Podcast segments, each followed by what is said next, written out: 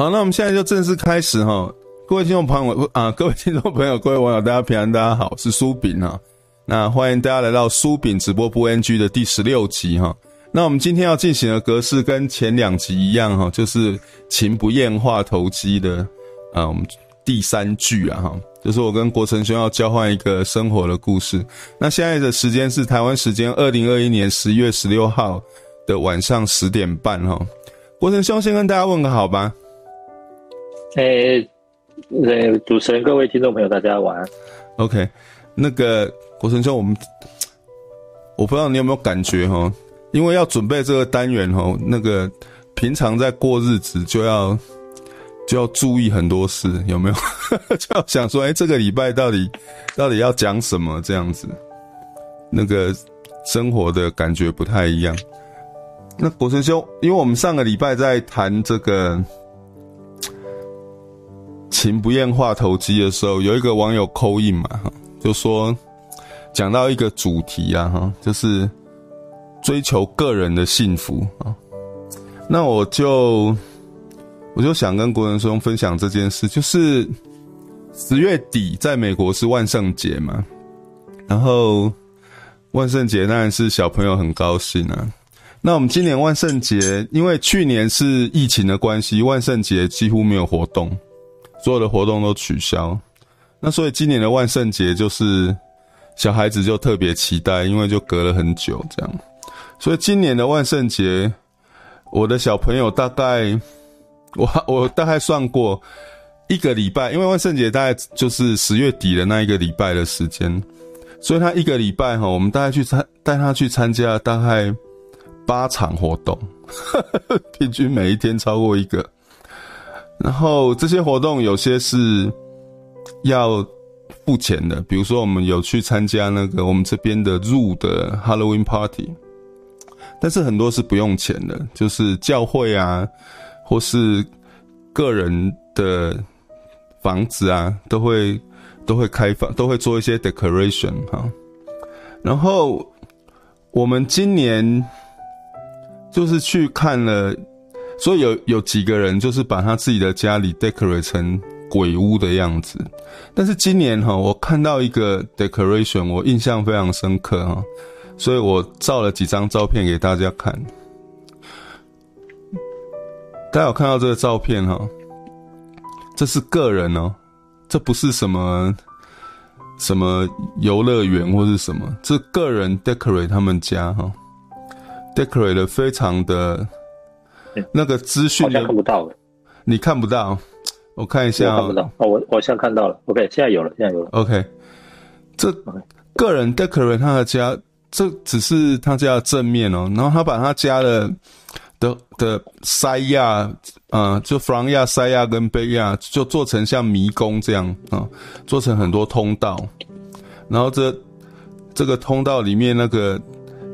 Decorate 的强度啊，或者说资讯的密度啊，是非常非常的惊人。所以大家可以看到，这是这是他家的样子哈，这是他的前亚，还甚至用到隔壁邻居的一部分呢。那隔壁邻居也很，也就很支持他，就让他用这样。然后这是他，就是他把他的那个前亚、塞亚跟贝亚做成一个迷宫的通道，然后这个迷宫。就我只是拍简单拍几张，它这个资讯的密度非常非常的强啊！就走走没几步路就是一个全新的场景，然后灯光，然后这我给大家看的是照片，但其实这些东西都会动啊，也会发出声音啊。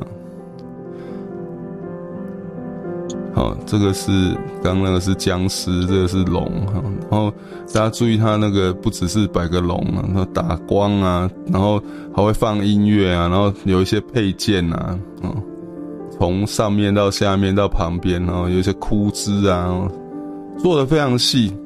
然后这样的场景，大概从它的前亚走塞亚到它走到佩亚，我想这种场景大概哇二三十个大概跑不掉，搞不好更多哈。就做了这么多，就一个就个人这样，然后这是大蜘蛛在，还要把蜘蛛吊在屋顶上这样，然后很多蜘蛛网，还有小蜘蛛啊，还有什么哇，这个做做的非常细啊。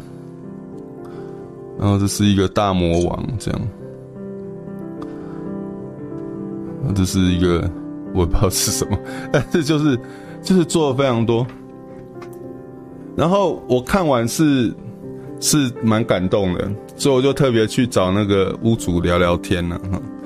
然后这这个这个完全是免费，他就是在他的前压插一个牌子说哦，就希望大家来看之后啊，可以带一些那个罐头食品，然后捐给那个食物银行，这样捐给 Food Bank。然后我就跟这个屋主聊天呢、就说哇，这个第一个我很有兴趣，就是说这到底要做多久了啊？这这么多东西，然后资讯密度这么强，他不是买个娃娃摆着而已，他那个整个背景啊，你看这个这简单这张照片，背景、灯光、音乐哈、配件，然后这个到底要怎么摆？这个全部都是自己做的。所以我就问他说：“哇，你这个到底花了多少时间？”这样，他就说他他想要做这个东西啊，想很久了哦。然后他跟他邀了四个其他的朋友，所以总共五个人做了六个礼拜哦。所以从万圣节六个礼拜前，他就陆陆续续做。那我拍这些照片，万圣节我们今年万圣节是礼拜六。我其实这个是礼拜二就去看的，因为我怕万圣节那一天人太多。然后他跟我说，其实他们还没做完啊，万圣节那一天东西会更多这样。不过就大概是五个人啊，花了六个礼拜。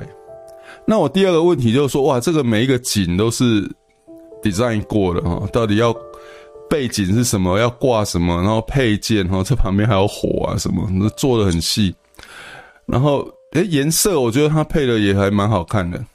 我就说，诶，那你的职业是什么？你是不是你的职业是不是就在做装置艺术的？他说不是啊，他是水电工啊。他他是水电工这样。那他他那个当水电工之前是在那种电话公司当客服啊，所以跟跟这个艺术一点关系都没有。这纯粹就是他的兴趣啊。然后。就聊一下，那那我就说哇，这个很大手笔啊，这个应该也是花了不少钱。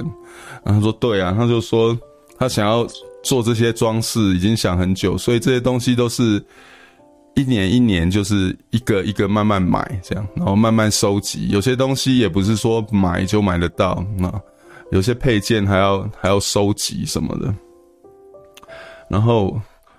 我就说，诶、那那为什么想做这个？因为大家大家 大家想想看，万圣节只有一个礼拜哦，哦，这些东西它展完之后，它要有地方可以放。这个其实背后的 logistic 其实是蛮 蛮庞大跟复杂的。你看它这个这个 grave 哦，它这个还要这些沙啊，什么石头啊，这个，然后配色我觉得也配得很漂亮。那我就说你你为什么想做这件事？他又说他从小，这是他从小到大的愿望。他从小每次就觉得说，那个万圣节是最好的节日哈，但天气也不会太冷哈。像那个美国到圣诞节的时候就比较冷了嘛，就会下雪嘛，啊，然后也不会太热哈，不像那个国庆日的时候是夏天很热这样。那觉得天气很适合，然后他从小到大，他觉得每一个万圣节他都过得很开心，所以他就一直有这个愿望，说他想要在万圣节的时候，嗯，好好的 decorate 他的房子，这样。好，大家就聊这件事。那为什么我要讲这个故事给果成兄听哈？就是讲到那种追求个人的幸福这件事啊，因为。我我在台湾，就是我出国念完书，然后工作一阵子，也台湾也回台湾五年嘛，呃，就这样认识国成兄嘛。我觉得，就就我自己的的兴趣好了，比如说吉他啊，我之前有跟大家说要讲一下弹吉他这件事。我第一把吉他其实呃。我在美国，就是我从小当小时候当然有几把吉他啦，就在台湾的时候，那时候我其实有一个 band，那时候当然有一有几把在台湾买的吉他，但是后来来美国留学就没有就没有带吉他来。那其实在美国的时候，刚开始因为是学生嘛，你第一个没钱，第二个常常搬家，所以。也不太想要有那种太大的东西。我记得我，我很很长一段时间都是睡地上，因为光想说搬家还要搬那个床跟床垫，就觉得很头痛，干脆就睡地上。一直到后面那个有朋友，呃，就床垫送我，而且还还说啊，看你睡地上，就帮你帮你运。那、你到时候如果不想搬，就把它丢掉，这样我才有一个床垫这样。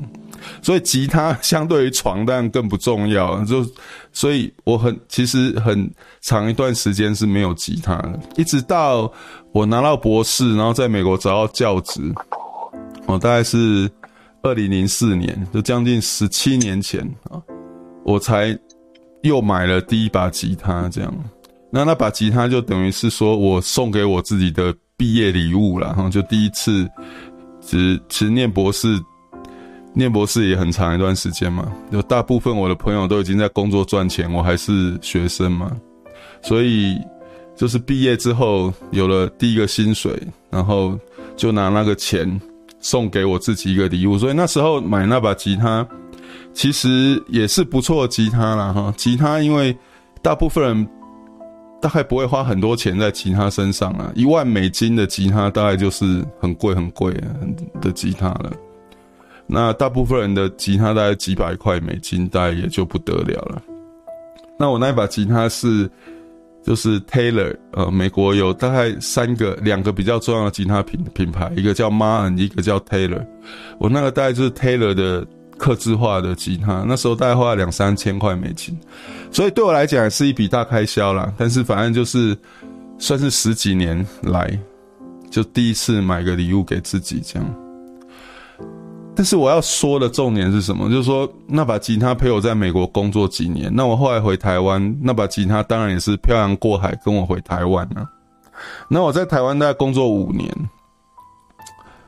那把吉他一直都在盒子里面，从来没有拿出来过一次。我就我不知道为什么欸，就是回台湾就比较没有那个兴致。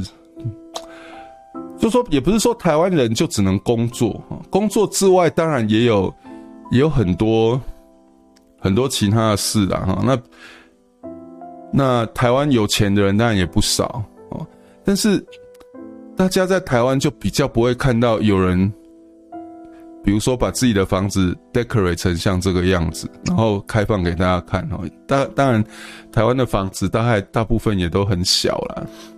就说没有类似，比较没有类似的行为哈。台湾也不是没有钱啊，也不是说全部的时间都在工作，但是我觉得缺了两件事情啊。第一个就是不知道为什么，就是比较没有兴致。但是最重要的就是说，这些大家大家看这个 decoration，其实最重要就是说的部分是自己动手做。不知道为什么在台湾就是。第一个比较没有兴致，第二这种，第二个就是说自己动手做的这种东西意愿比较低啊。我我回想我在台湾那五年啊，工作之余最常做的事其实就是找个餐厅吃饭，真的就是这样。不知道为什么，自然而然你就是选择那种方式去放松或是去娱乐自己，然后吃找个餐厅吃饭，当然是你不会自己动手做嘛。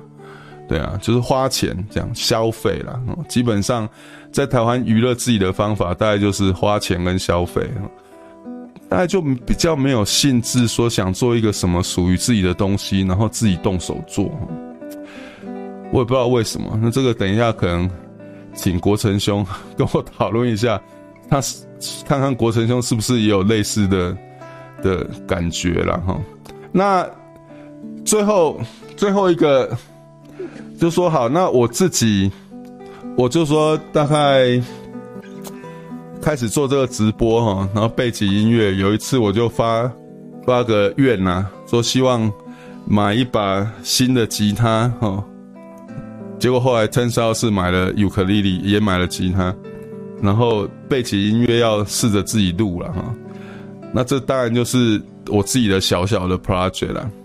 那那时候买吉他，吉他缺货缺很久嘛，然后我就想说，那先买个有货的尤克里里。然后要到哪边买吗？我在脸书上大家也分享过，就是 Amazon 当然是是可以买啦，但是我想说，这种吉他的东西，那种 Amazon 的 warehouse 应该就是乱摆嘛，他也不可能特别这种乐器就帮你特别照顾，所以我想说，吉他大概还是找个。就是音专门在卖乐器的店，那顺便支持一下这种专门在卖乐器的店啊。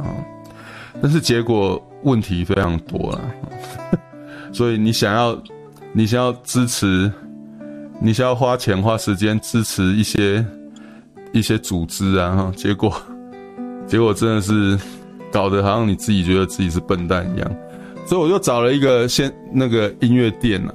然后就跟他们买，然后他们就号称说他们自己卖尤克里里跟 Amazon 不一样的地方，就是说他们很重视品管啊。他们要把那个尤克里里寄给你之前，他们会做五十五个 point 的检查，这样。那我就说，哎，不好啊，听起来不错啊。呃，虽然贵一点，但是就支持一下这种专门在卖乐器的店，所以我就跟他们买。那就买了，现在大家那个可以看到了这个。尤克里里了哈，然后结果这尤克里里送到我的手上呢，完全没有办法弹，哦，就是这个这个弦呢、都会拍板，那个声音跟就是都是杂音，根本就发发不出来。那遑论遑论要弹呢、啊？那我当然就因为美国，我们上次有讲过说退货很方便嘛，啊，那。所以我就打电话给卖我卖我尤克里里这一个音乐店啊，他说啊，退货没有问题啊，但是如果是 free shipping 的东西啊，退货回来他会把运费扣掉，就等于说他可以让我退货，但是这个来回的运费他还是要我自己出就对了。那我就说，但是你寄给我的东西是有问题的，这是没有办法谈的。他说对啊，所以我们让你退货，但是运费要扣掉这样。那因为这是我第一把比较像乐器的尤克里里，我之前有买一个像玩具的尤克里里，就是我自己随便乱弹，然后也给小朋友玩，所以我也没有花很多钱啊。这个尤克里里大概就一百多块美金这样，那扣掉运费大概要二三十块美金，我在猜啦，我不知道，因为尤克里里的体积也不小，然后又来回，我就想说，那我。你说虽然可以给我退，但是扣掉运费也是没多少钱呢。那我就想说，那算了，我我第一个想到就是说，那我拿到 local 的这个 technician，看看他们有没有办法帮我修啦。因为这种弦会拍板的问题，在这种像吉他或是尤克里里这种乐器，其实也不是那么少见哈。因为这些东西基本上是木头的制品。然后我住的地方又特别干，所以它木头会变形，然后就出现一些问题。其实，其实是老实说不是那么少见啊。它也不一定是工厂没有把东西做好，或是怎么样的问题。有可能他在他在那边，我的乐器店好像是在北方州嘛，明尼苏达还是哪里？有可能他在那边 set up 的时候是 OK 的，但是经过从明尼苏达寄来我这里，经过了好几天。哦，这种天气的变化，因为这种木头的东西，它有可能就就变形了。这样，那我想说，我就找一个 local 的 technician，看看他有没有办法处理啦。虽然说这种 technician 要帮你调整这个，其实在美国是不便宜啊。但我去找那个 technician，他跟我说，因为吉他就是这种会弦会拍板的问题，大概能够调整的地方大概就是三个了哈。大家现在有看到这个图片哈，一个就是这种。这种呃弦的底部叫做 nut，那一个就是另外一个弦的另外一边叫做 saddle，那再再就是 neck 的幅度，大概就能够调就这三个地方。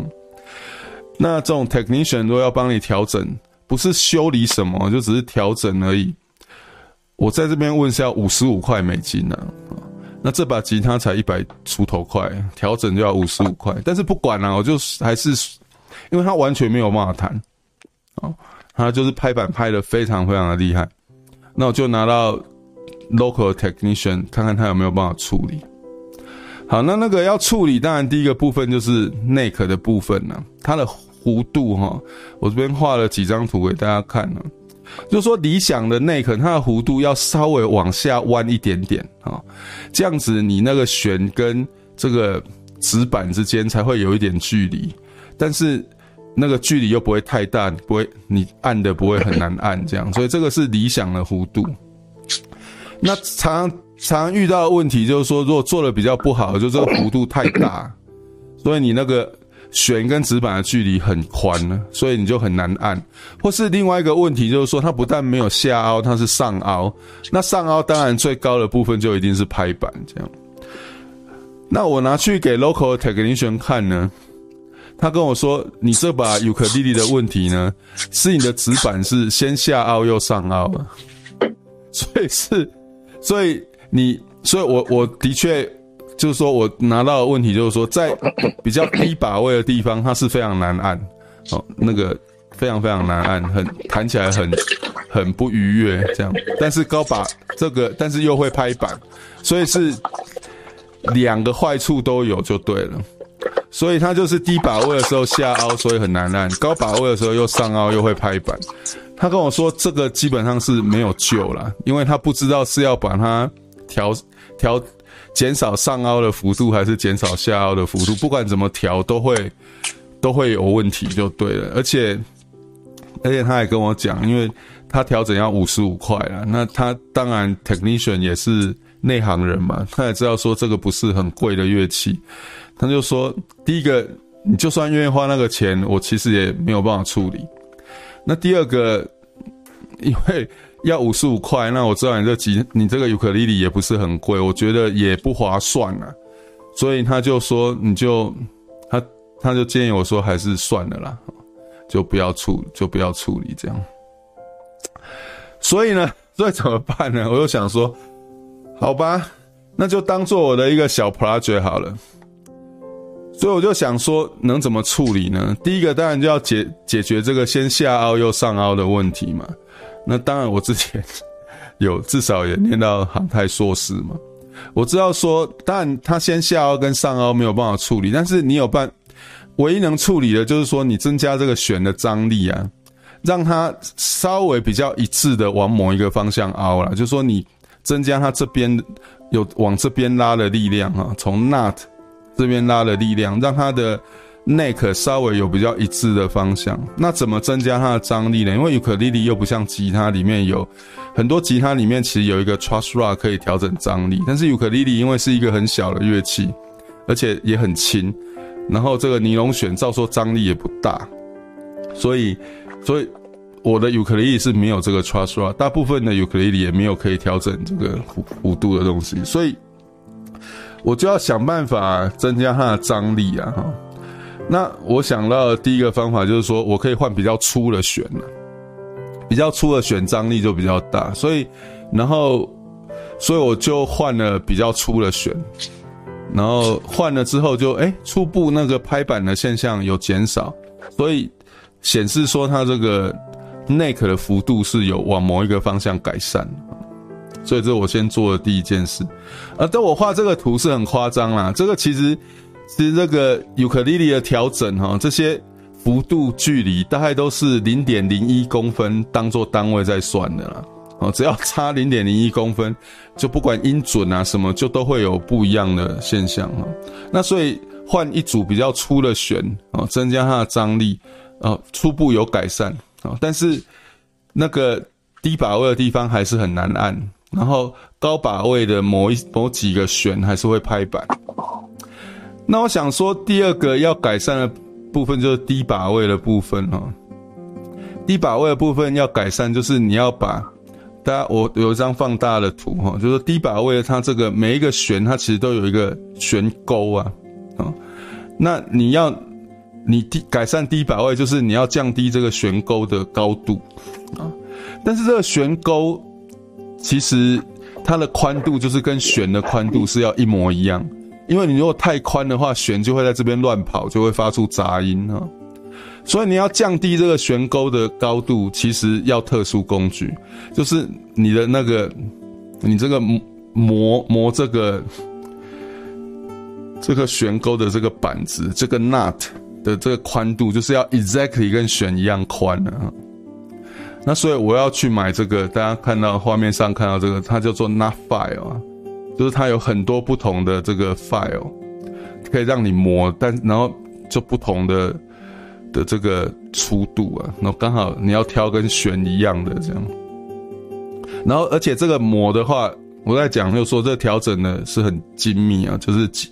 零点零一公分当做单位，你这个如果磨太多，就是你你也是会弦太低，也是会拍板，而且音会不准啊，因为它这个那个空弦跟按的这个相对的这个张力就不一样。那所以就是很多 try and error。我其实也没有数学 model 可以算说我要磨多少，我就是一次磨一点点，然后再把弦弄紧弹弹看，然后再不够再放松再磨这样。然后第二个做的就是这个，诶、欸那所以这个低把位不好弹的问题也解决了。那第三个我就是要处理这个某一些弦还是会拍板的问题，我就是要在 saddle 的地方把它垫高。那基本上我也我现在就是先实验说垫高会不会怎么样，所以所以我就垫了几张普通的影印纸啊，就先把它垫高看看这样。那当然，这个 saddle 的质感是会影响到它的声音呐，啊，所以很多人这个 saddle 一定要用什么什么牛骨做的啦，什么。那反正我现在是 try and error。那同时也给大家看，就是说这个调整真的就是零点零一公分当做单位，我这边垫的大概是四张那个影印纸的宽度，那就有明显的改善这样。所以这个调整的当是很精细的调整这样。那所以这大概就是我这个礼拜的小 project 了。那就这个尤克里里从不能弹，那到现在稍微可以弹了。那音色就再说了哈，但至少它大部分的把位按起来 OK，然后也没有杂音。那所以我就想说，我就随便录了一段我弹的尤克里里给大家听听看，这个声琴的声音啊。那当然录音其实又是另外一个大工程了。这个这个还有很多要学的，那就大家听听看吧。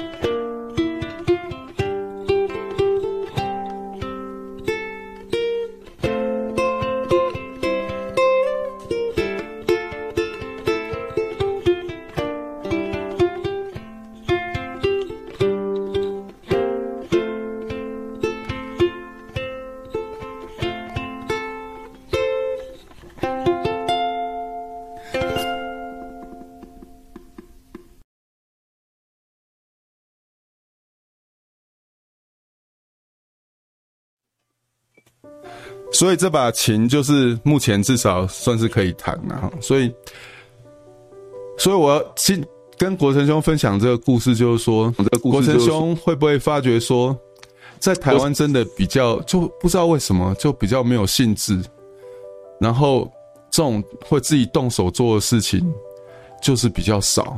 哦，国成兄不知道有有没有这种感觉？目前至少算是可以。那国成兄有要回应的吗？简单讲哦，简单讲哦，我我们认识今年应该算是第十一年了。嗯哼，老实说哦，我还很少说对你讲的东西，我几乎都听不懂，都听不懂，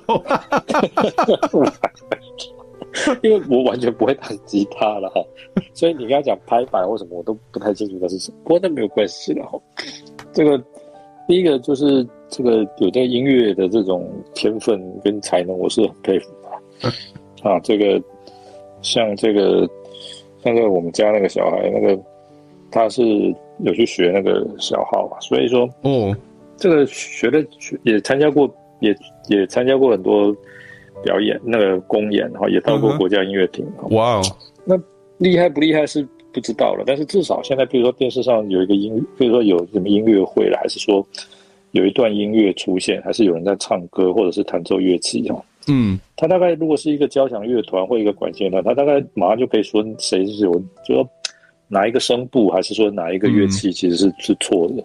那音感很好，对。对，应该还应该还 OK 了。然后什么和弦呢？该唱歌该怎么唱？嗯，就是就是不一样，就是就真的是不一样。就是张开嘴巴来唱歌，那就是不一样。所以，我后来就觉得说，我就跟他讲说啊，你这个啊也没有白学了，这个也没有白花钱了，这个至少不要像我那么俗气，然后这个什么都不懂。啊，这个哦，不过我觉得了哈，就是台湾的确哦，就是这个。比较没有兴致，这是一定啊。像比如说，你说你要在家里弄那个，像那个刚才讲那个万圣节那个、嗯、那个那么这样子的这种布置哈，那你家一定有很大的工作室啊，对不对？那个对，这个要可以工作的地方，对对，还要有一些器材，像木工用的虎钳啊，对啊，诸如锯子啊，工作台啦，啊，这个库房啊这些东西，不然你谈何容易啊？你根本不可能做这些东西嘛，不要说储存，连做都没办法做。对，那国成兄讲到一个重点，其实就算我要我要做我要做那个尤克里里的 project，其实也是要有一个地方啊。哦，对啊，台湾就是很难找到一个你可以工作的地方，所以就是你根本不可能在家里工作嘛。所以当然，我相信哦，这个说手巧不巧，这个应该都是可以。这个磨练的，当然没有办法做，一定说做的那么好，但是至少下去做都能熟能生巧。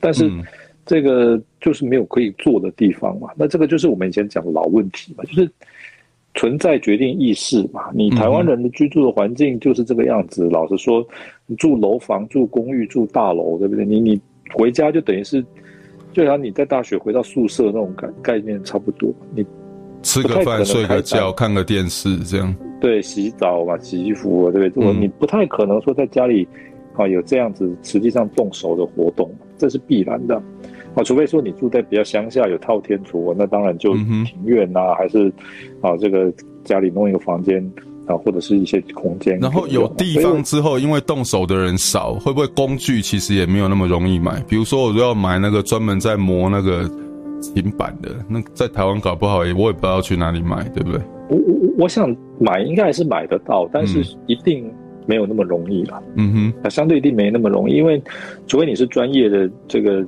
乐器行或者什么，不然的话人家也不见就你要他去哪里买，对不对？嗯、那。价格可能也不便宜，嗯哼，啊，所以这个我想这个都是一样。那人家当然因为买的人很少，对，那囤在对，那做这个生意也不划算嘛，嗯、对不对？你你想去买，那搞不好都要从国外叫货，对不对？是，因为有几个人会去买，一年搞不好也没有一个人会去买啊，对，对不对？现在对啊，是，对啊，像你刚才讲那些东西，你说的乐器的这些这些工具跟零件啊，这些工具，不要说懂不懂会不会了，就算一般人有点稍微这种概念，也不会自己动手啊。对不对？你怎么动？你不会动啊？那就是拿去乐器行请人家弄嘛。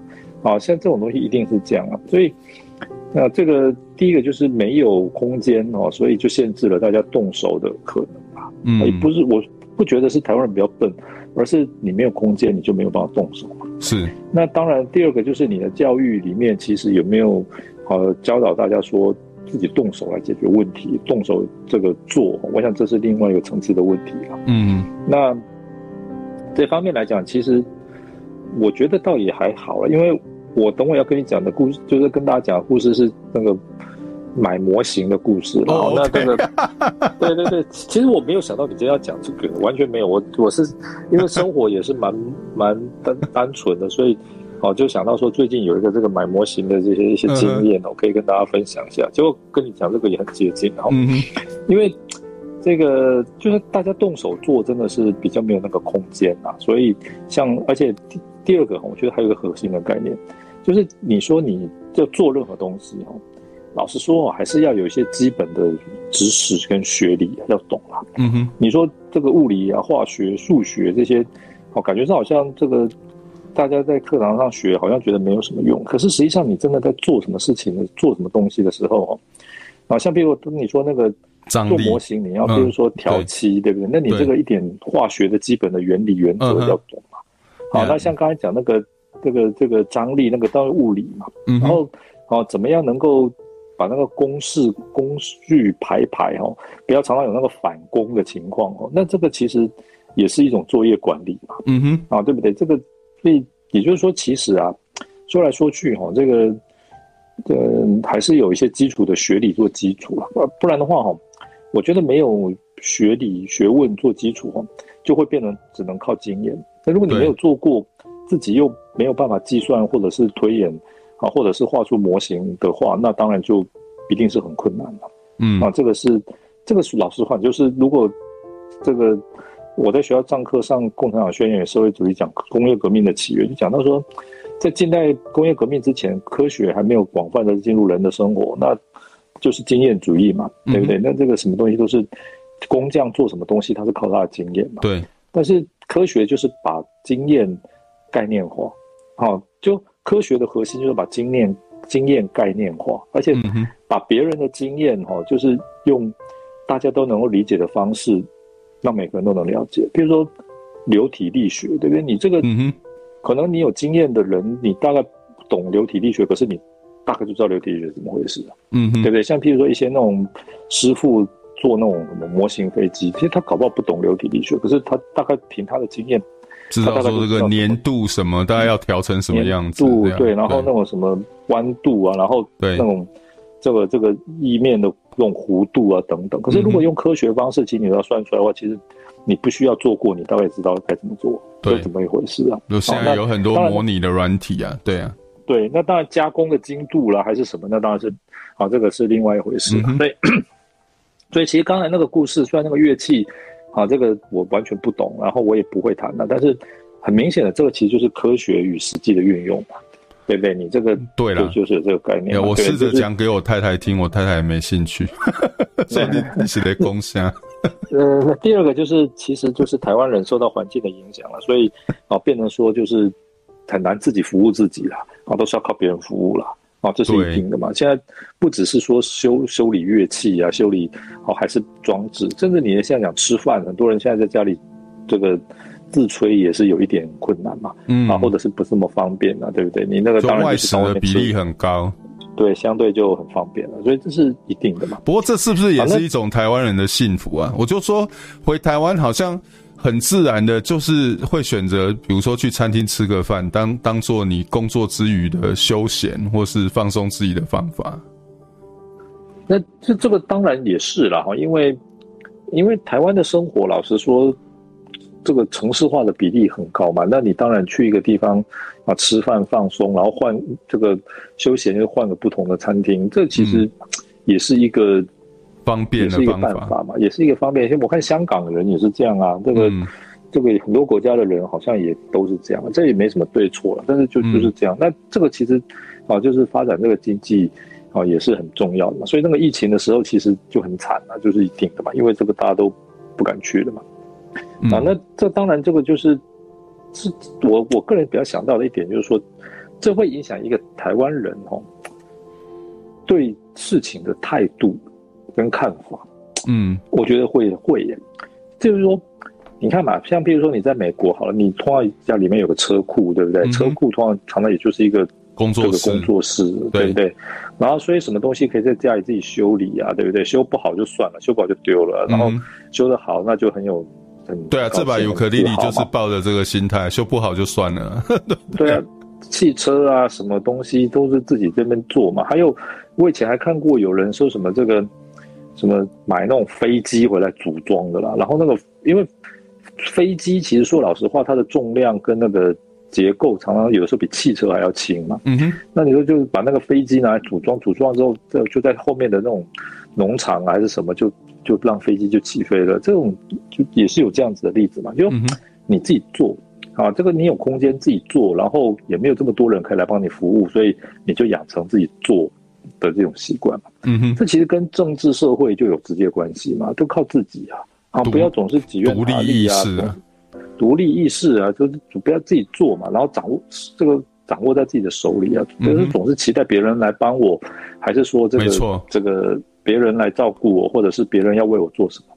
可是你说这个在台湾就不是这样啊，台湾第一个老实讲，台湾的社会为什么会这么己怨他力啊？啊，为什么会这么大家就是对政治人物会这么喜欢拜神呢？因为为什么？因为你要靠别人嘛，对不对？政治人物就是就是这个神明，就是妈祖，就是什么啊？这样然后这样讲不太妥当，但就也没有不妥当哎、欸。我觉得昨天看到那个有人帮林静怡做的文宣，就是就是往就是这个方向啊，说林默良一样姓林啊。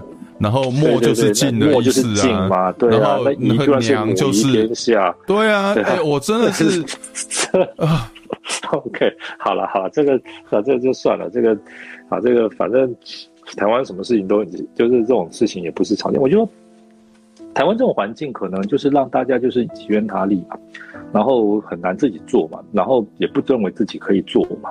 好，所以这个我们常讲什么都代表啊，还是什么，那个人家都是嗤之以鼻嘛，就觉得说啊，你这个这这东西好像在开玩笑。实际上，如果你在国外，你就不会觉得这很好笑啦。但是在台湾，因为靠别人惯了，也不得不靠别人，自己能做的事情啊，不管是各种条件啊，都很缺乏。那没有那个条件，当然你就没那个意愿嘛。所以啊，这个当然就就有影响。所以想来想去，我刚才觉得就还是这样啊，你这个。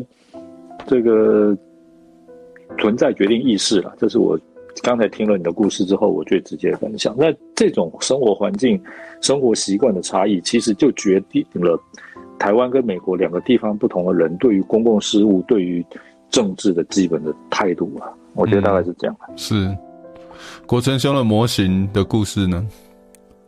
哦，这个模型的故事是这样的哈，其实这个。模型就是哈，从这个小时候哈就开始做模型啊，但是手艺不好啦，啊，手艺不好，因为这个，因为我大家都知道我是色弱，所以那种对于那种调色或者是涂装那个相对来讲色感没有很敏锐，常常就是好要参考那个色表，可是其实会做的人都知道说参考色表，那个色表其实都就是说明书上说这个地方用哪个色那个颜色，其实都不是那么准。嗯，好，这其实也是乐趣之一啊，就是真的要做的人是去考证的啦。嗯哼，好，你要去考证，好，就是你真的要去收集那些图相关的这些真正的彩色的照片啊，好，还是什么，然后去调出最好的颜色。但是，好，就这个能力我没有这个能力，所以现在就是都堆在那边啊。那这个我们在模型圈里面叫做山鸡啦，好，就是。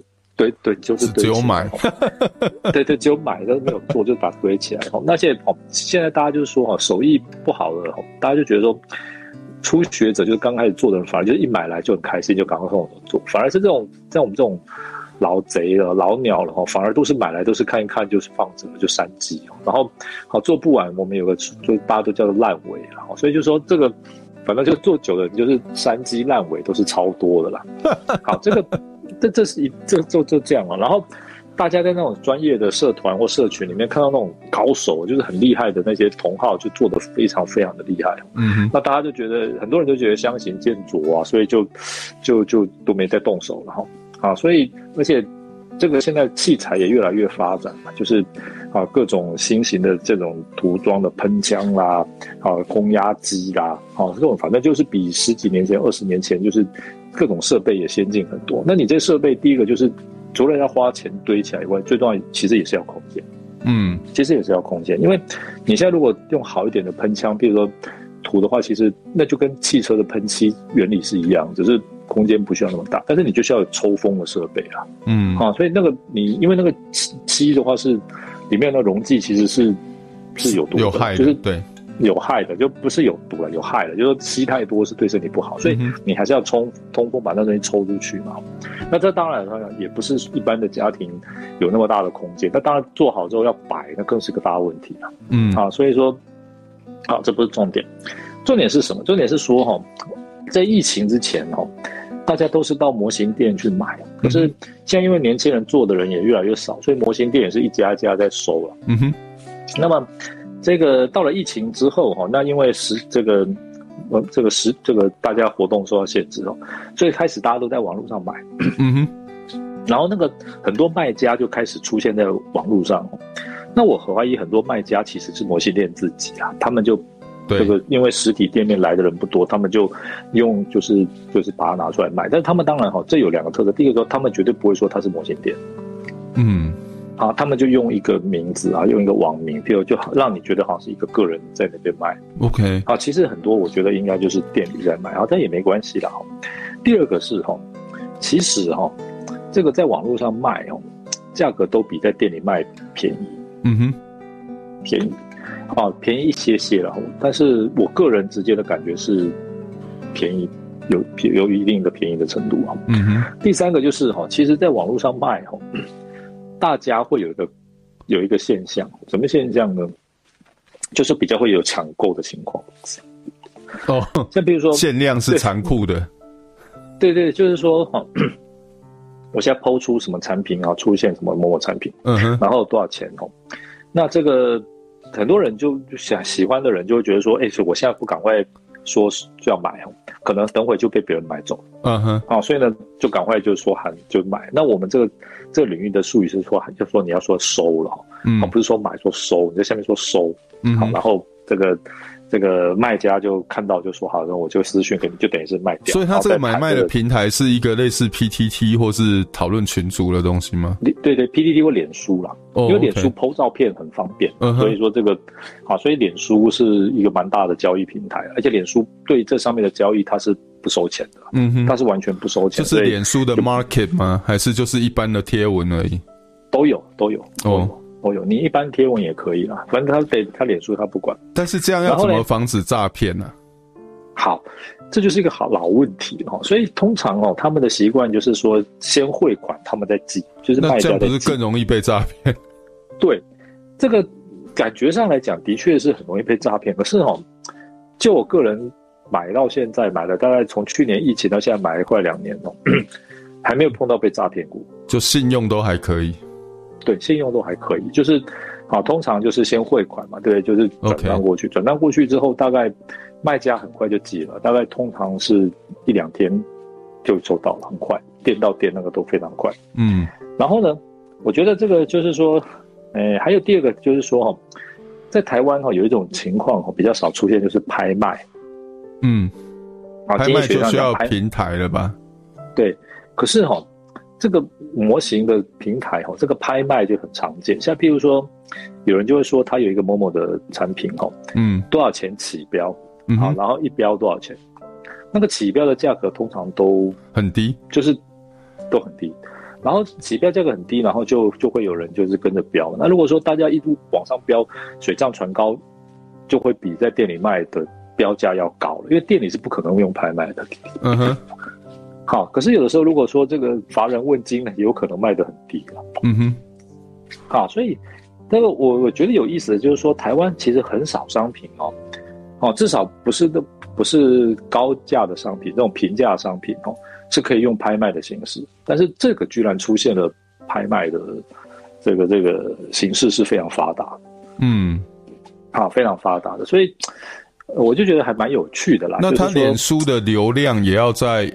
固定的时间里面有一定的流量，这样才有办法，对不对？所以脸书就有几个大的社群啊，啊，就有几个大的社群，就是说，好，那大的社群就是就是这个很多卖家就会到上面去 po 他们的东西啊，啊，那想要买的人就会到上面去看嘛，啊，那如果你想要买的话，你就、嗯、就就就说你要买嘛，然后这个这到时候那卖家就跟你私讯，就是去讨论说、这个，所以所以台湾看起来有这种线上购物的文化哈。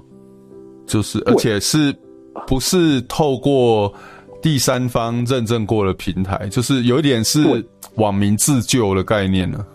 没错，所以我在这个从事这个买卖哈，现在大概因为第一个就是说买很方便了，因为以前哦，嗯，因为现在这个就是说，就是回答就是刚才你讨论到的第一第一件事情，就是说，好像在台湾比较没有那个性质。我觉得这几年来我感受非常深刻。嗯哼，就是现在每天好像就是。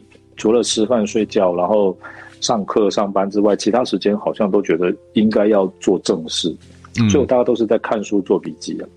那譬如说以前国中、高中的时候，其实高中的时候几乎天天都跑到那个万年模型店去闲逛，那时候没有钱呐、啊，嗯哼，好，所以就是光看的也只是些买不起多少嘛。那这个好就是很有意思，就是说那个时候的的价格跟今天的价格几乎差不多，嗯，好，真的很神奇。好，高中的时候呢，那个时候，就譬如说，其实吉他也是诶、欸，吉他也是，我以后再跟大家讲说我买吉他的事，甚至更便宜。我觉得制造的科技是是有帮助啊。对，就是我高中的时候，那时候跑就是在杂志上看到一个，就是那个美国在越战的时候，一九七二年五月十号，好，那天是一个大日子，因为那天美国海军有一架幽灵机，就是。一天同时击落三架米格嘛，嗯哼，好，那这个是越战中美军单机当日的最高纪录嘛，嗯哼，然后那一天也出现了美国第一个那个艾斯嘛，就是击落五架敌机的飞行员嘛，嗯哼，然后那架飞机我就非常有兴趣，那时候就在那个万年商业大楼的四楼就找到了，嗯哼，好，我还记得很清楚，那时候是我高二的时候，那架飞机那时候是卖两百三，嗯哼，后来我就把它组装起来，那就后来在那个后来这个。搬家之后，后来就被我妈破坏了。这个 我妈后来帮我很多都破坏了，这就是很糟糕。好，后来呢，这个去年呢，哈，去年我又在网络上看到有人在卖，而且是同样的模子。那当然是这个这个，当然是赶快把它买下来了。那现在好像也，他好像也才卖不到三百。嗯哼。那现在三百当然是小钱了，对不对？这对，所以这这毫无疑问。所以那当然就就把它就买下。所以现在。那时候买两百三的咸酥鸡应该是吃不完了。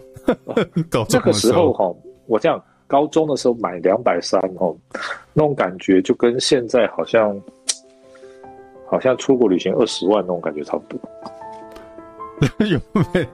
你说因为没有零用钱，心理上的感觉了。心理上，因为那时候也没有什么收入嘛，对对对，所以那个要存很久才能存到两百三。嗯，对了，对对对对对，就是这样，要存很久才能存到两百三嘛。所以啊，那现在来讲的话，那个三百块那算不了什么。所以好，就是造成一个情况，就是像买太多了。现在大概我说，如果以现在我做的速度哦，因为我已经很久没有在做，我今年大概没有在做。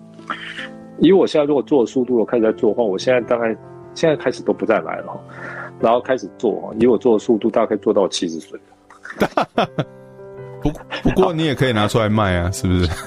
对对对对，好，这就是第二第二有趣问题，就是说哈，我高度的怀疑，哈嗯，其实也不用高度怀疑，的确事实上就是说哈，很多卖家其实是把他们以前买来的拿出来卖，有可能啊，有可能。其实现在年轻人就不做模型了嘛，直接买公仔啊，就人家就组装好涂好颜色的啊。对，哦，那就是另外一个市场啊。那这个那个也有，那那那有空再说。那又是另外一个另外一个形态的东西。嗯哼。那那不管，啊，那这很有意思。就说好，那通常呢，如果说这个是这个卖家哈，是他以前的，或者说他爸爸库存的，或者什么让他出来卖的哈，那我们也可以判断的出来，因为那就会有些特别的讲法啊，比如他会说什么。哎、欸，这个什么水贴不保证，因为模型的话都是要有贴纸嘛。因为嗯嗯，模型大部分都是，比如说是军事的军用装备，飞机或战车。那军用飞机或战车，尤其是飞机上面通常都会有这个它的国徽啊、好编号啊那些，嗯、那个就是对模型上都是用贴纸贴上去。对贴纸，对那贴纸的话是用那种特殊的材质做出来的东西，要泡水，然后嗯哼，再把它转印上去。那那个通常是。随着材质的不同，那这个这要讲又可以讲很久了。就是说，嗯，随着材质的不同，其实久而久之，有时候会黏，或者是会变其台湾是湿度高的地方，对对对对对，台湾潮湿真的太可怕。所以，啊，通常那个卖家用一些名词，譬如说什么核损啊，嗯啊，或者是啊这个水贴不保证，尤其是讲核损哦，那大概就知道说是家里的，嗯，因为如果是在模型店里的，他拿出来卖，他一般不会有核损的问题。嗯哼。好，所以通常他如果大家卖家讲说核损，那我们大家就知道说，好，可能就是家里的没有做的，或者是有些卖家就干脆讲说实在是做不完了，啊，这个，啊，这个做不完换现金的，这个也有，啊，这个这个这个都没有关系，反正好，这个我我觉得有趣的地方哦，就是说，第一个是疫情之后啊，其实台湾的实体商业，我觉得受到的打击是相当大的，啊，这个这个这个。量是非常多。那第二个就是说，其实对卖家来讲哦，很容易就是抢购啊，或者是手手这这个手滑哈，一下子脑波弱就一下就买很多。好，反像模型店呢，反而你去哈，很少人在模型，就是我个人的观察哈，很多人在模型店一看几个小时，可能只买一两一两盒，因为因为交易成本高啊，你要买，你还要叫老板拿出来，你还要这这后面一大堆事啊，你在脸书上就打个收就结束了。对对，而且脸书上通常人家就会说，譬如我现在有二十盒要卖，我就一一编号标价嘛。嗯、那要收的人可能就是说我收，譬如一四五七八，嗯哼，对不对？然后就很快，所以这个就是交易成本的问题，没有错，嗯、完全没有错。那去模型店，常常你比如说。很难很多的时候，你一抽就抽个五六盒带回去，很少。嗯、我很少在模型店看到这种人，反而是这个大家是半天。好，这个其实这也是一种乐趣了，就是说我今天只买一盒，我要到底要买哪一个？于是这边反反复复讲很久。嗯哼，好，脑波比较强，可是呢，在网络上买哈，脑波比较弱，真的脑波弱很。而且有那种现实的感觉吗？你没有那么多时间考虑啊，对呀。对对对对对对对对，所以好，因为不然的话，到时候就被人家收走了。嗯哼。好，所以其实从这个这种交易形态哦，我觉得其实是经济学很好的教材了。然后，另外一方面其实也反映了、这个、其实其实这个其实是另外一个例子，就是正义是有经济价值的。嗯、今天如果大家没有办法彼此信任，这种形态就是不可能存在的，完全不可能存在。对，而且就算存在哦，第一个可能说，哎，我要先看看货。嗯对，然后现场再追交钱，那就很麻烦嘛。这个交易你还能够存能够存在，这个卖跟买两方都要有非常非常高的信任才有可能。对，对，没错。所以就就说对了，这个这我倒没有想到，这样一讲的话，就完全是这样。就是说哈，其实正义哈跟诚信其实是有经济有非常非常高的经济价值，因为。这种网络上有这个卖家把东西抛出来，对不对？好，抛了之后，好，这个就有人说要买，然后要买，然后接下来就是先就是说好，我给你账号，然后这个我就汇款过去，然后这个他就把东西寄过来。那这个其实中间代表的就是信义嘛，因为买的人知道说我看到的东西原则上就是这样，也不会差，就不会状态不会差太多。对对，所以他才敢买嘛。如果说最后结果我说买就寄来是一是一堆乱七八糟的东西，那再我只会被骗一次，我不可能被骗两次。嗯、对，所以就就不可能了。那通常就是说，譬如说他 PO 出来的东西，好拍的照片什么哈，在这个领域哈，其实大家都很诚信。嗯哼，譬如说很多领域哈，常常你有时候你买在网络上买到的东西，其实跟你真的收到的东西是是有差距，就是是有照片，有什么都一样。可是这个领域为什么？交易会这么发达，就是说，第一个就是诚信，所以正义真的是有这个经济价值。嗯哼，那正义有经济价值，就是说正义，所以让买家的脑波可以很弱。对，因为如果常被骗，老实讲，你脑波再弱也不可能。嗯哼，你对那种被骗的感觉太难过了。是，所以呢，最后结果就是正义会让买家的脑波弱，然后。就会造成更严重的商机，然 后降低交易成本，结果就是有更多的交易啊，对啊，对，但是这实际上来讲是交易成本低，而且是市场健全的结果了。是啊，是啊，完全同意啊。对啊，嗯，所以大概就就是讲这个了。那至于说哈，这个做模型跟那种。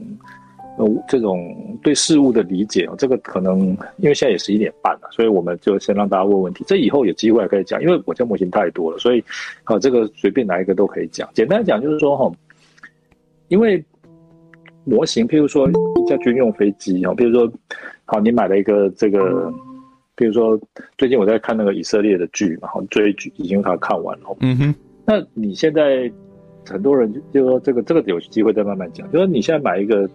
那个模型哈，那这家模型，这个模型呢，譬如说它是属于什么国家、什么时候使用的武器哦，嗯哼，那你一定会有兴趣去查。然后它的涂装，它的就是它的颜色、它的迷彩，或者是它上面的标志哦，它是属于哪一个那个国家的哪一个部队哦？其实做模型人一般来讲都会很有兴趣去知道。那你突然知道之后，你对于这个东西在那个国家是隶属于什么时候隶属于哪一个部队啊？你去把这些搞清楚之后，那个国家的整个军事的编制结构，其实多少都会对，都有一个概括了哈。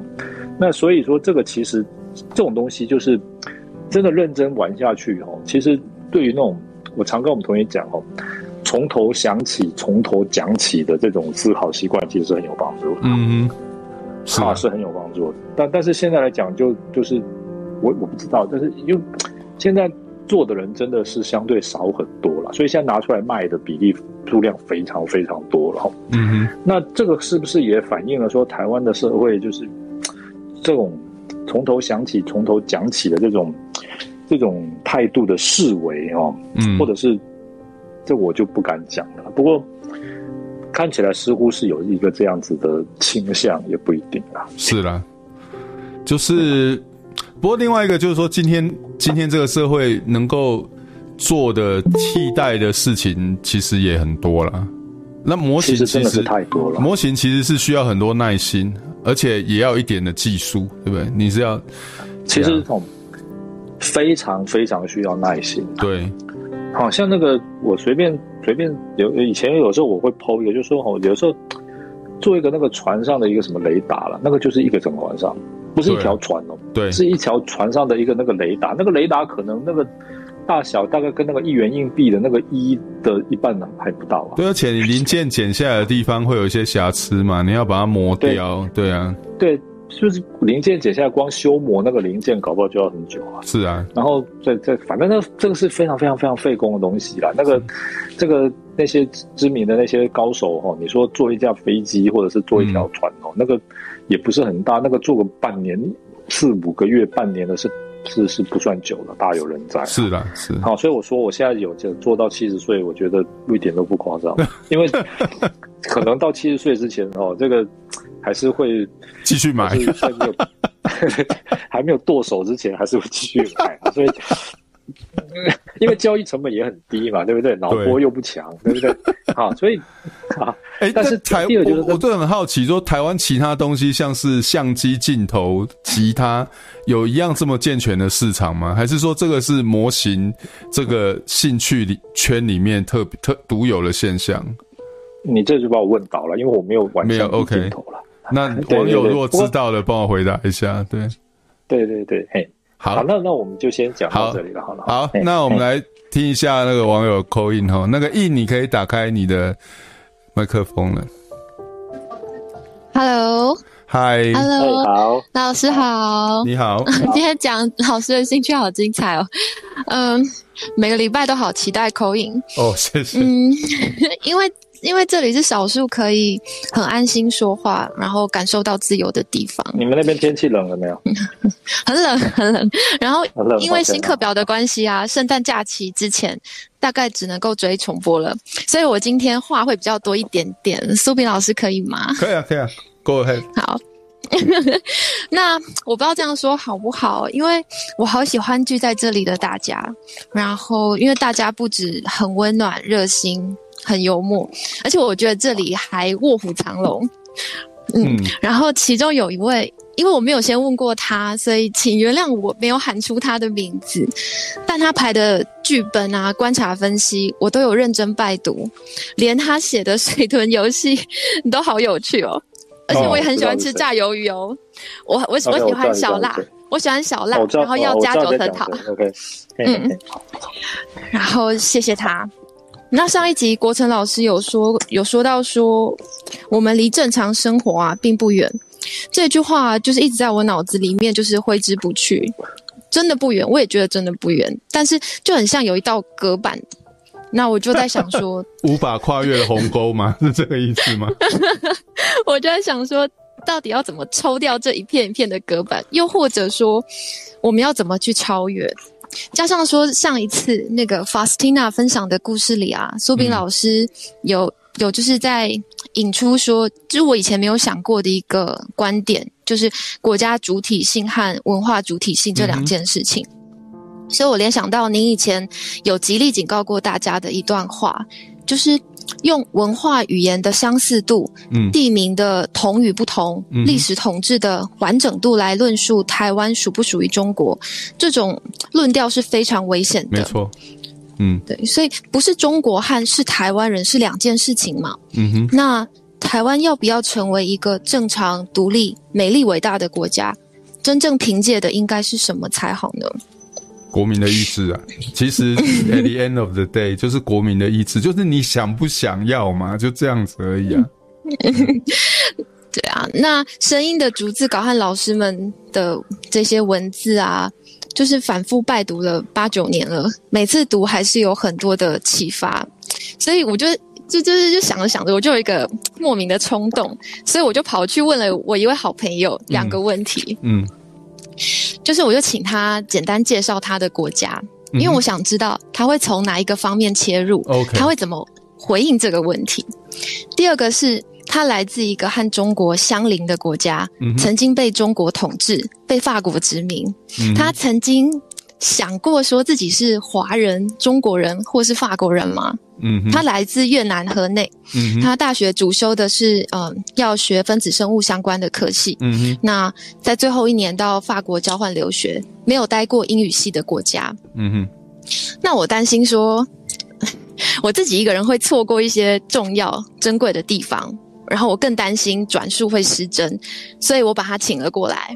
那希望大家和我一起来听听看这一段问答，帮我找找看有没有什么有趣的地方。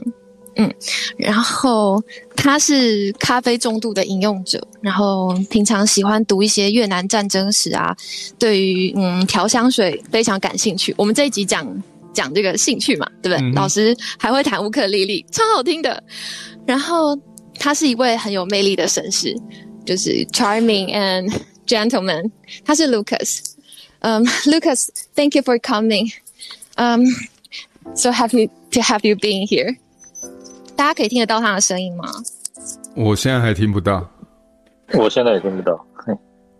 Okay, so thank you for coming. Uh-huh. And they are my friends and mentors in Taiwan and all over the world. Oh, nice to meet you guys. Hi. 可以听得到吗？可以，可以，可以，可以。Okay. Uh, there are something I'm curious about you. Okay. So first, could you introduce Vietnam to us briefly? Okay, sure. So because we don't have so much time, so I will say some particular words and sentences about my country. Uh, of course, my country is uh, located in Southeast Asia, mm-hmm. and we are very, very close, or we can you can say we are sharing the borderline with China, mm-hmm. Laos, and Cambodia, mm-hmm. uh, with a very long coastline. Mm-hmm. Uh, and my country is pretty well known about the food culture, uh, rich history, uh, friendly people, and very beautiful landscape. Mm-hmm. Wow, that's that's interesting. And I know that Vietnam is a neighbor of China. Vietnam mm-hmm. had been ruled by China and colonized by France also Vietnam food culture is influenced by them. Would you consider yourself Chinese or French? Why or why not? Okay, so for the first sentence, it was uh, 100% correct that uh, we were ruled by China for around 1,000 years and also colonized by France for around 100 years more. Uh, but I, I, don't think only the food culture, but also culture in general uh, is influenced by them. Uh, for example, we have some kind of holiday like uh, New Year's festival from China, and also uh, the writing system letter from French people. That's why now we are using alphabet system mm-hmm. Uh, for writing. And uh, but for the second questions about uh, do you consider yourself yeah, yeah, yeah. Chinese or French? Uh, that is a very big no-no for me, and I think for for most of Vietnamese, no, for every Vietnamese people, uh, it's no, because uh, you can say that from our history that uh, we have been ruled for many years and colonized for many years, but we have never stopped fighting for our independence. So in our mindset, we always uh, have a very like constant idea that we are an independent country and no one have the right to violate that. Wow, so impressive. Uh-huh. 其实我在之前没听，就是也是跟大家一起听这个答案的，so it's really inspiring. So 大家有问题想问他吗 OK，没关系。Lucas，thank you so much for sharing. Thank you. 那期待大家的观察和分析喽。OK，其实 Lucas 讲了，就是那句话，就是意志嘛，对不对？就是其实这样听起来，中国统治越南还。的时间远超过中国统治台湾啊，一千年嘛。然后越那个法国殖民越南的时间也远超过日本殖民台湾的时间嘛，一百多年嘛。但是 at the end of the day，就是杜克斯说的，就是你是不是中国人？是不是越南人？对我来讲是 big no no 嘛。就是说，虽然我们被殖民，但是我们从来没有停止争取越南成为一个独立的国家。其实就是意愿的问题而已啦，真的就是意愿。我其实在我很久以前在脸书写过一篇文章了啊，那时候大家说什么？有的人批评说什么牵手护台湾啊，这个太表演性质啊，然后就是为了选举啦哈，然后有一点太 artificial 啦，就直接从那个波波罗的海三小国卡比过来这样。我在那那就是那段时间，就陈水扁竞选连任那时候，我其实在网络上破过一篇文章，我说其实哈，只要每个台湾人愿意走到他的家门口。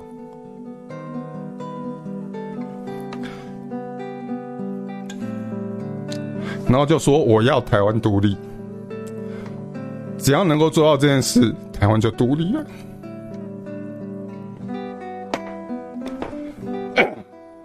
就这么简单，就是意愿的问题而已啦。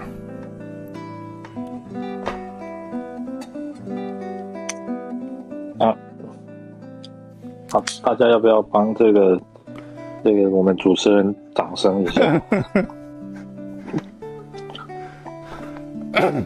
来，国成兄，给你接了。这个简单的讲哦，我现在越来越不想用，就很多人就是常常说我们不要讲说跟中国统一了，我们说要讲被中国并吞了。嗯，对不对？这这个大家可能都都常听到这种话嘛，要不要讲统一，要讲并吞，对不对？可是哦，我现在越来越觉得哦。我们不要讲并吞，不要讲并吞，我们要讲统一。为什么？因为我越来越觉得这个统一哦，是台湾人自愿的结果啊。嗯，真的就不是说中国真的用多大的力量来并吞，而是台湾人真的老实讲，我觉得想要靠过去，或者是这种的这种心理哈，我觉得其实是蛮强的。这当然你是会直接问说，诶。先愿意接受现在中华人民共和国统治的人有多少？这当然比例很低啊。可是，然后呢，对不对？到底我们又做了些什么东西？然后，真的有朝一日那天来到的时候，有多少人有反抗的意愿，或者是不想让这件事情发生意愿？我个人是觉得越来越质疑了，啊，越来越质疑了，啊，所以，嗯，怎么说呢？就是说，其实啊，这个。就最近也有也有，就是同学也问我说，到底什么是台湾的文化？什么是台湾可以在这个国际上能够让人家觉得说我们跟其他国家，包括中国不一样的东西？我觉得唯一的只能有一样，就是建国的过程嘛。嗯，如果没有这个，老实说，任何东西人家都可以说这是中国的一部分嘛，因为中国本来就是一个大国嘛。换句话说，我们台湾有。中国没有的碗粿了，有中国没有的什么，有中国没有的这个，没有中中国没有的那个，中国都可以把它包容进来啊！只要台湾是中国的一部分，这些东西就是中国的一部分。嗯哼，就说台湾有任何中国没有的东西，不代表台湾就不能在法理上成为中国的一部分，那不重要啊！这个这个中国就直接说这这个也我们也可以接受，这是中国的一部分。就像我们现在在台湾，我们可以说越南的。这个新新住民啊，越南的这些文化，台语里的外来用语，也是我们台湾的一部分。我们只要说它是我们的一部分，它就会是我们的一部分。那同样的，只要是你台湾没有这个建国的过程，没有这个建国的行动，老实讲，台湾任何东西，就算跟中国不一样，也不代表台湾就不是中国的一部分，或者是中国不能说那些东西不是他们的一部分啊。啊，所以就这样啊，就是。就是这样子啊，这个，这个到台湾今天还有人在那边讲说什么，什么什么蒋中正是军父啊，什么，哎呀，这个还还在 argue 说什么你什么中正纪念堂这种东西不要弄掉，还是这个什么两岸一家亲啊这种东西，我记得。八年前我们在在在时候这个两岸一家亲那个人在讲到什么东西的时候，多少人在说啊，你们不饼要做大啦，不要啊，不要这样，不要那样。我看那些现在在讲饼要做大的人，今天在讲什么？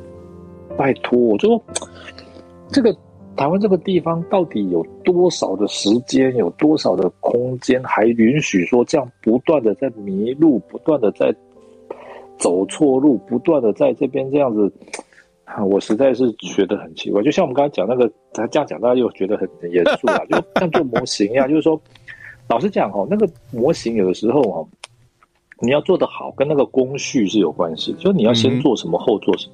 所以我常看你讲说凡事有时哦，嗯哼，我觉得非常有感，因为你真的要把那个做好哦。其实第一个，你有的时候有经验的就知道说，你不能完全照说明书的一二三四的步骤，嗯哼。好，你要先有一个整体的布局，就是说你哪个地方要先上漆，对，哪个地方要先怎么样，然后哪些地方要先装，不然的话到时候你工序错哦，那个你要把那个旧的地方再弄开，然后再再补。原先要装进去的东西再装进去，那个其实是很麻烦，而且估计经常会会有点损害啊，就是会顺序错要涂颜色也很难啊，对不对？对，然后要不然就是会弄坏一些，而且有时候就是这个你就是要增加很多修补啊，或者是这个怎么样的工作，所以那个你一开始你就要一个整体的布局，说你要先什么再什么再怎样再怎样啊，这个其实是很重要的啦。那同样的啊，就是这个。常常在走错路，或者是常常在那边啊替 key，觉得说对一些明显的迹象视而不见哦。啊，我觉得哎，没办法，你到今天还在什么林静怡等于林默良，你怎么办呢？我我认为哈，这个回到今天讲的那个，就是说哈，台湾人可能哦是，不可能不是所有台湾人啊，可能一部分台湾人就是太少自己实际用手在做东西了。嗯哼，所以。对于事情的顺序、逻辑的道理，会不会因此而受到影响？就是没那么清楚哦。我是觉得，呀，我认为有关系啦。就是说，你然后呢，工作你总是做自己一小部分嘛，但是你修个尤克里里或做个模型，你从头做到尾，跟只做一部分，我觉得这个会不一样了。然后呢，你譬如你做模型就好了。如果你真的会做的人呢？第二就是说，譬如说模型的所有的盒面都是很漂亮的彩图啦，嗯哼，然后说明书也都很详尽，这个几乎都是啊。因为现在日本的大厂、美国的大厂，它、嗯、甚至现在中国这块也算很厉害了，这事实哈。可是呢，会做的知道说，你不能够完全相信那个彩图的颜色，因为会有色差，嗯哼，然后细节会有错误，说明书都可能有错误，所以怎么样，我们自己去考察哈，然后。去真的厉害的玩家都是去修正那个模模具的错误哦，嗯，然后涂装的错误，也就是说，真正习惯常常用手的人吼，你比较不会被表象所迷惑，嗯哼，是的，你要这个就是就算说明书这样解，其实你也要看啊，不一定啊，说说明书也是会有错的啊，嗯哼，可是你如果很少动手的人，第一个对于没有那个自信心呢，对，没有自信心，第二个哈。你对顺序、次序这个逻这个恐恐怕比较不会有那个全局观。第三个就是容易相信表象，因为你不是自己去做的了。嗯哼，好，所以我觉得这个不晓得有没有关呢？我觉得，但是我一直觉得说，你如果从小就是是一直在做这些事情的人，跟从小很少在做这些事情的人，我不相信对他判断事情的道理会没有影响。我觉得一定会啦。所以今天不管怎样，就是。鼓励大家多动手了，是不是？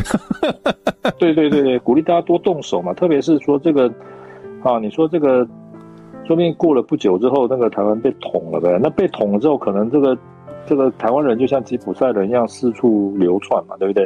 啊，那到时候到了很多地方，搞不好你都要动手嘛。啊，这个也是有。而且就像越南朋友讲的嘛，你被中国统治一千年，你还是可以独立啊。哎，这个。这个说老实话，就是说哈，你说这个，这个这个，你被中国统治一千年，你还是可以独立。重点是说，你认为你本来就是独立的嘛？那中国统治是外来的嘛？对，对不对？玉现在在线上，你也听到我在讲话吗？就是说，但是台湾人是觉得说，我们本来就是统一的，独立只不过是偶然，是因为现在不好，所以我们不想被统嘛？是。因为那个家里破破烂烂的，我们才要搬出来嘛。嗯，那现在如果家里好了，我们装修好了，搬回去无所谓。对，我们还是搬回去嘛。甚至于说家里的事情，我们还是很关心嘛，对不对？啊，所以一天到晚什么香港、新疆、西藏，对不对？这个嗯，你会去这样去关心越南吗？不会嘛？你会去这样去关心那个那个光州事件吗？不会嘛？你会去这样关心那个日本的爱奴族的事情？不会嘛？对不对？嗯、但是就是哇，所以习近平哦，这个在今天发表那个十七届六中全呃十九届六中全会的公报里面特别讲两岸一家亲提出来。嗯哼，我觉得那个他们是有战略眼光的。当然。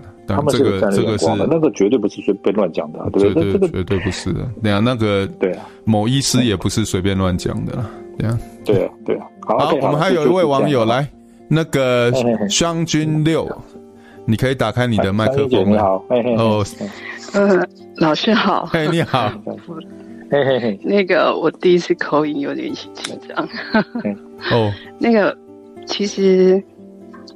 我想分享的几个点就是，其实我对战争这些其实不是很懂啊。然后，呃，我会觉得说有很多事情我是去看根源，比方说，嗯，一个就是对于兴趣这种事情，我我会觉得说，很多时候是我们太过于希望自己是成功的。包括你对建国的向往，我们都希望他是一个非常完美的个体。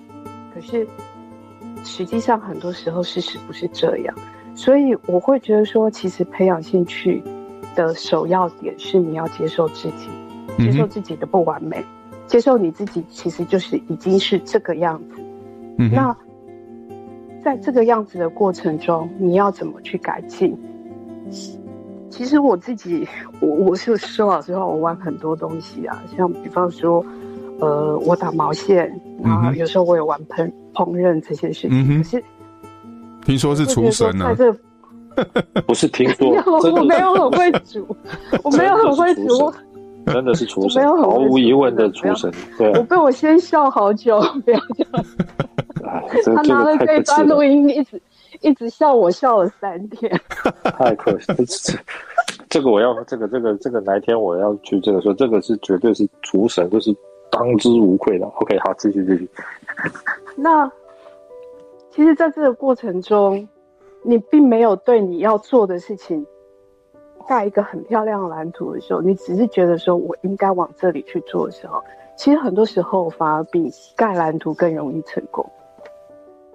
那像。比方说烹饪这件事情好了，呃，我刚开始学做蛋糕的时候，我大概嗯失败了很多次，然后也很感谢我们家儿子，每一次都吃完，那个蛋糕做的跟画鬼一样，然后吃到后来我自己都觉得哦超难吃的，这东西怎么难吃？然后我还问我儿子说，啊，你觉得好吃吗？我说好吃啊，但是我想说，惨了，这小孩的味觉会不会被我养坏？对，然后可是后来我就觉得说。其实，在那一次一次的试验当中，我后来还是做成功了，而且也是后来也是常常成功。但是我我会觉得说，其实很多时候是你做就对了。那呃，我要讲的就是说，其实我之前看过一呃一篇日剧叫《疼痛之眼》，不是很有名，但是它里面讲的一句话就是：因为疼痛，所以你才知道活着。不完美其实也是一种疼痛，因为不完美，因为疼痛，你才要去找那个根源在哪里，你才会有想办法去解决的决心。当你没有痛，没有不完美的时候，其实你根本不会觉得说我需要去解决这件事情。是啊，不过回应湘君姐一件事啊，就是说台湾人知道自己不完美吗？还是说台湾其实根本就不想听这些事？我觉得，就是说，基督教也是说你要先认罪嘛，对不对？这是基督教最重要的教义，就是你要先认识认罪，认识知道说你是软弱的。问题是，你台湾人喜欢承认自己是软弱的吗？我认为完全相反啊！我认为有软弱不是问题，问题是你自己知道你是软弱的吗？其实我觉得。呃，我三个小孩教会我最大一件事情，就是他们是我的镜子。嗯，他们所有的缺点，其实就是我跟我先生的反射。嗯，那有些时候，当你发现小孩在做这件事情的时候，你就发现，对，那就是我会做的事情。但是原来他是那么让人生气的一件事。是啊，对，然后我会觉得说，其实我很感激我三个小孩跟我，就是我觉得他就是上天给我的礼物，就是他让我了更可以有机会更了解我自己。嗯哼，因为从他们身上我看到了我不愿意去面对的事情，不愿意面对的缺点。是啊，是啊。对，然后嗯嗯，我我我是觉得说，其实。在这个过程中，还有一件事，我觉得台湾人很喜欢，像之前烹饪有什么阿基师讨价包，嗯，那可是台湾人很喜欢求速成这件事情，很讨价包，对，可是我后来发现，其实根本没有速成，很多事情它可以快速完成，其实并不是因为你有讨价包，而是它下面累积了很多基本功了哈。但是，但是政治上，台湾人又很推崇什么巩固啊，哦，然后你像你刚刚说的，做就对了，但是这个都是又又是跟讨价包是背道而驰啦，不是吗？也不会哦。对，所以可是我后来其实我会觉得那些讨价包对我来说，其实他并没有讨价包到，因为很多东西其实是我花很多时间。当然啦，但是就是说台湾人。哎，国恩兄，你刚刚说什么？你说不会是说台湾人不会喜欢讨价包，还是说其实做就对了，或是巩固，其实就是一种讨价包的方法？我觉得这个巩固这个哈，恐怕已经慢慢改了嘛。嗯，我觉得现在台湾人已经觉得说政治明星哦从天而降哦，嗯，这个这个横空出世，我觉得现在是越来越觉得是重点了啦。所以你看林默娘那个、哦、那个。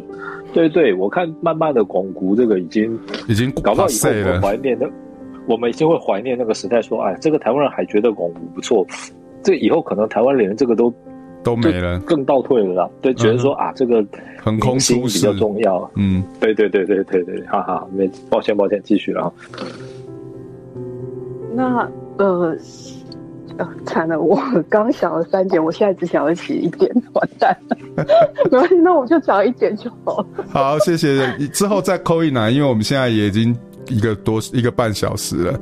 那之后欢迎那个湘君姐再回来了哈。那我们现在也是很晚了啦哈。那就感谢大家今天加入我们，然后奇怪讲兴趣可也可以讲到这么沉重，这是到底是怎么一回事？然后郭振中补充一下。我我我补充一下，刚才湘君姐讲那个哈，其实大概在很多年前就有跟我讲过类似的话，就是说，其实我们是从孩子身上学习的，嗯啊，就是说这个不是他们从我们这边学习，是我们从他们那边学习啊，我觉得非常有道理啊。其实啊，每天看着这个孩子的成长啊什么的，其实这个就是这个反省到的，其实就是自己的不足啦。我觉得这个是非常。真实的感受了，嗯哼。那至于说像这个陶家博，这个当然，这台湾人就很喜欢这样嘛。所以我，我我长期就大家都知道，说我最反对什么是不对称作战这种名词。这其实就是陶家博嘛，对啊，这不可能嘛。你想想看，什么你一颗飞弹可以打人家一条航空母舰，那人家造航空母舰是神经病嘛？对不对？是啊。你这个他一定论证过说这个不是这么简单的事情嘛。嗯哼。那这个这个。老实讲，讨价包容易话，你说他实力更大，资源更多，他更可以讨价包啊。嗯哼，对不对？你会飞弹，他不会；你会造飞弹，他不会造飞弹嘛？他都可以造航空母舰，对啊，对他，所以这种东西有的时候哈，常常都是什么，就是一种自我的哄骗。嗯哼，好，就像今天有同学问我一件事情，就是说我们捐口罩给国外，这个到底有没有对外国有没有帮助？我说那是在帮助我们自己。嗯哼，那是在帮助我们自己，让我们在那个最困难的时候，哦，台湾人不要这么的黑暗，就是说我们还是有办法 control 一些事情，我们还是有办法做一些事情。其实，那同学没听都说，哎，怎么那这好像有道理？我说很简单嘛，比如说。我我是被说什么谢志伟很爱这边吹说什么口罩外交对德国怎么样怎么样，其实德国有八千万人，我们捐一百万个口罩给他们，对他们也是杯水车薪了。嗯哼，不管他们再怎么不爱戴口罩，那个都是杯水车薪。啊，就算对他们的医护人员来讲都是杯水车薪。但是真的很重要吗？我从不觉得。但是重点不是对他们重要，是对我们自己重要。嗯哼，我说那个时候援助那些东西，其实重点是对我们自己，那个效果是对我们自己。让我们自己好的方面，就是让我们知道说，我们不是没有用的人，我们是有办法在这个时候还能够做事情，还能够做一些事情。嗯、那当然，这个是好的方面讲，坏的方面我就不讲了。啊，所以我的意思就是说，刚才提到那个，我听得很感动，就是说，这个第一个是我们从孩子身上学到很多东西啊，第二个就是说不完美了，就是说人要接受自己的不完美了，所以哦。嗯我看那些堆那么久的哦，也是应该来开合一下，也是要来做一下，因为 因为都觉得以前哦，因为现在越来越觉得技术不好，所以很多都不敢做，怕做坏。嗯，所以就是对对，我们这次是没有办法。嗯、OK OK，好，就这样。好了，那今天谢谢大家来陪伴我们了哈，那我们就下个礼拜见，拜拜。好，拜拜，拜拜。